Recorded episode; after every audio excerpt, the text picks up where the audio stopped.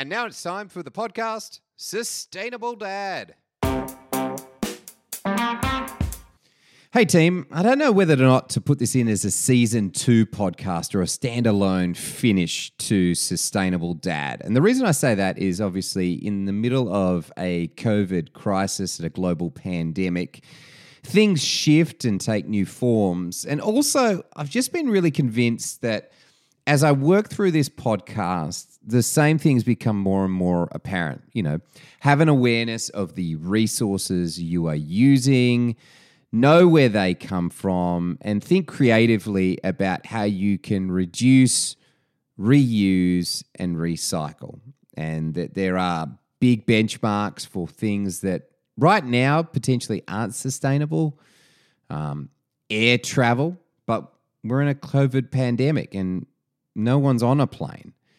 And so I was kind of processing through a few things, but I do want to say these this uh, these conversations are going to be varied and different and a lot of fun. And today is no exception. We're going to listen to a conversation I had with the founder of Young Henry's, who is leveraging algae in their beer making process. And I think I love it. It's new, it's different, it's insightful. They're just thinking about how to be sustainable as an organization. And I want to share it with you today. Joining us right now is Richard Adamson. He is one of the founders from Young Henry's. Top of the morning to you, mate. G'day, how are you doing? Not too bad at all. Uh, now, mate, as a as a founder of Young Henry's, let's go back a little bit and just share a little bit about how the beer company came to be. Uh, well, I've been working in another beer company called Barons um, quite a few years ago, and um, just felt like a bit of a change. Wanted to get back in touch with the people that were drinking the beer, sort of start smaller um, and have our own brewery. That was that brewery was solely a contract brewing facility, um, contract brewing company, and uh, met a few people on the way. Um, Oscar McMahon, who's one of the founders as well, and we started that in 2012. Uh, originally, we are going to be in Surry Hills as a, a restaurant, um, brewery, bar, and um, Unfortunately, we were chased out of there with pitchforks by the, locals, uh, and we ended up um, in Newtown, which was um, probably fortuitous because that's where I spent my, a lot of my time growing up, um, seeing a lot of punk bands um, and the emerging sort of indie music scene. And it's where Oscar uh, went to uh, high school as well and was part of the music scene there at the same time. Mate, I reckon I've seen some of the best bands in the world in Newtown. I'm, I'm just trying to think off the top of my head. I saw Foo Fighters out that way, Incubus back in the day, local guys like Powderfinger. I mean, you guys kind of sit at the heartbeat of that movement because you do these crossover beers. Like the, there's a Foo Fighters beer. That's right. So we, when we first started, we thought doing some collaborations would be a good way of really telling people what we're about and the first collaborations we did were a band called Fun and Loader and uh, Peter Fenton from a band called Crow. Uh, and they were they were like I was a fan of Fun and Loader and I was a, a friend with Peter and that was how we kind of kicked it off. And we we'd always worked with sort of friends that we'd made along the way. Um, You Am I was the sort of the next big one we did, and then it kind of grew from there. Yeah, I get a sense that um, you're kind of really keen to invest into music and culture as well as making fantastic beer. That's right. Well, we've, we've been there. I used to play um, in a rock band in the 90s with a guy called Hugh Wilson, um, who you probably may have even played on your radio station at some stage. Oh, right. Um, and uh, and Oscar was in a band as well, um, a glam rock um, band sort of a bit later than me. He's a bit he's, he's a bit younger than I am. So we know what it's like to um, play music and try and make a living out of it, and how tough it can be. So to be able to support that industry uh, from where we sit as a, a brewery was something we wanted to do from the outset. Now, recently you've partnered up with uh, a university and you've added a big old vat of algae into your brewing process. Can you tell us a little bit about the reasons for doing that and the science behind it? Sure. So we were lucky enough to meet uh, Dr. Peter Ralph from the Climate Change Cluster out at UTS uh, at a function, and he suggested we might want to come along and see what they're doing at uh, the Climate Change Cluster at UTS, just down the road. So I took some of the brewers down and we had a look at all the cool things they were doing with algae, and Peter said, "Would you like to get involved with the program?" And we had a think about it. Went went away and sort of scratched our heads and thought, "What what could we do here?" So having a, a brewery that's emitting CO2 in the in the fermentation process, we thought it'd be really interesting to see if we could accelerate the growth of algae using the CO2 that's coming off the fermentation and see what we could get from that. So that's been the, the genesis of the project. Uh, we're a year into it now, and really the next stage is to see what we could we can do with the algae that we can grow uh, from that process. So the proof of concept has been pretty promising. As, as it turns out, growing algae is similar to managing yeast. Um, it's almost like they have an inverse relationship. Uh, algae takes in CO2, produces sugar in the form of form of how it grows, and emits oxygen. Uh, yeast does the opposite. It takes in oxygen and converts sugar into alcohol and CO2. So you can see that having those sort of co-located is a good way of offsetting what you're doing. Can you then pull the sugar back out the algae and pump it into the yeast again? Well, it's more to do more to the, can we find a, a good use for that algae that can either be complementary to the brewing process or just produce another product. So it could be as simple as that algae treating the wastewater coming out of the brewery, or it could be as complex and as high value as something to do with pharmaceuticals. So we know that um, having an algae substrate to produce pharmaceuticals is something that uh, UTS has been working on as well, or it could be something in between.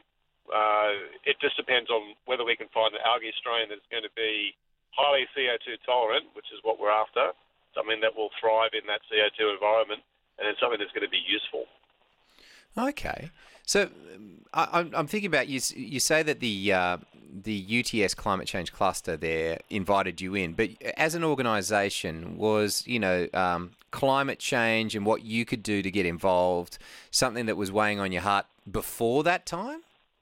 It's something that we've been mindful of from the outset. So we've even if it was just as simple as having uh, a program where people can bring back their, their the containers for the beer. So we've had a growler system running from the outset, which is those two litre bottles, and that's still in operation, which is very good. So it's a, it's it was embraced by the local community. The idea that you you take that bottle away, drink the beer, bring the bottle back, and we will do a swap and go system. So we'll clean that bottle and refill it.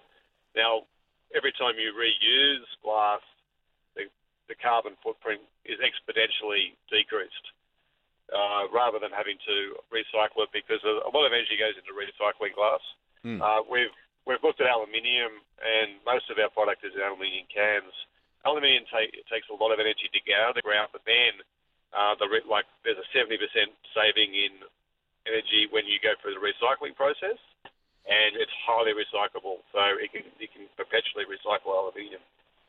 Uh, the other thing that we've done is uh, look at our energy use, and we teamed up with a, a group called Pingala, uh, where we have a solar farm on the roof of the brewery, and we use that solar energy. That solar farm's owned by the community, and we, we effectively lease that from them. So people that may not have been able to invest in solar energy uh, because of they live in a flat or, or renting a house uh, can and could invest in this program um, get a return on their investment, and also uh, for us reduce uh, the energy that we're pulling from the grid. Extraordinary. Um, also, I just want to say on behalf of every Bondi hipster, thank you so much for the Growler program because it makes them so much cooler at barbecues. Great, uh, and you're doing doing the planet a, a favour as well. Oh, mate, they absolutely adore that. No, I, I think that that's. Um, that's kind of like outside the box thinking for creativity is going okay well you know rather than break these things and then remake them just bring it back and we'll look after you it's a system that's been working in um, you know in the Europe for a long time. So Germany particularly has um, quite heavy bottles that can be reused, and people like they, they have to go back to the brewery. So um, it, it's an interesting issue to look at with the container deposit scheme.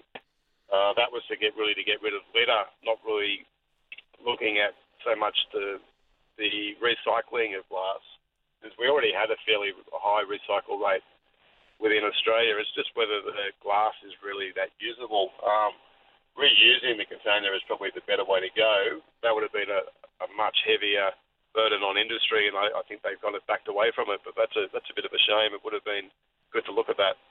Yeah. So I mean, uh, you've already done some extraordinary steps. I feel like the only place left to go for you is like a three-phase filtration solar power uh, desalination plant that pulls, you know, ocean water in and converts it to fresh water, and then you use that for beer. I mean, where else is there to go for you guys? I think you've got to look at all the different uh, waste streams you have. So, you know, if you touched on water, that's an important one. Uh, we have put in a, a mash press system. It's a slightly different process for for brewing that uses less water, and in fact, it means that the grain that comes out, uh, the spent grain that comes out, is much drier, which has a slightly higher value for feeding cattle. Mm. Uh, and all the all the grain that comes out goes straight out to the farms. Um, and the time of drought now, it's been uh, particularly handy to those farmers. In fact, it might have been sometimes the only source of feed that they've been able to get, uh, given the pastures are so low. But looking at all those um, those different waste streams is, is really important. We can always do better. Um, I, I think in terms of encouraging other businesses to get involved, it, as soon as you look at this, you can see all so many different facets where improvement can be made, and maybe that you're not doing so well. Just just make a start. Um, I, I I think people might be hesitant to be to, to get involved with this because of the the overall cost, and it can be a bit overwhelming. And perhaps you might get accused of greenwashing, but just I think just make it go. Small steps. Um, we're certainly not perfect. We've got a long way to go on our journey as well. That's fantastic, man. So you mean that there's a farm out there somewhere with young Henry's flavoured cows? Is that's what you're telling me? That's that is true. We've um, it's been been fed to goats and the cattle. At the moment, it's uh, at the moment it's beef cattle delicious. I can't wait to smoke one. hey, mate, uh, listen, I, I just want to say thanks for taking the time uh, to talk to us. Uh, do, you, do you have any inside uh, uh, word on what the next collaboration of beer is going to be? I believe um, some of the, um, the, the, women brewers of, of our group are looking to do a special beer for International Women's Day, so keep an eye out for that one. Oh, phenomenal. Well, mate, listen, thanks so much for taking time out to talk to me today, Richard. Really appreciate it, bud. My pleasure anytime. Awesome. All right, that was Richard Adamson, and uh, I think what he's doing with Algae is extraordinary. Now, what I've done with this series of podcasts is I've actually dropped them all at once. I think we're all sitting in the middle of a global pandemic, and it just feels appropriate to release them all at once.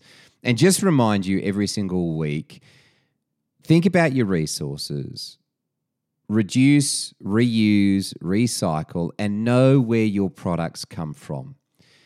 Can you figure out ways to use reusable packaging? Is, is that something that you could do? Just be aware. And I just want to give that reminder as I wrap out this series of podcasts because I think it's the same message every single week have an awareness, reduce, reuse, and recycle. That's it from me for Sustainable Dad. We'll see you on the next pod.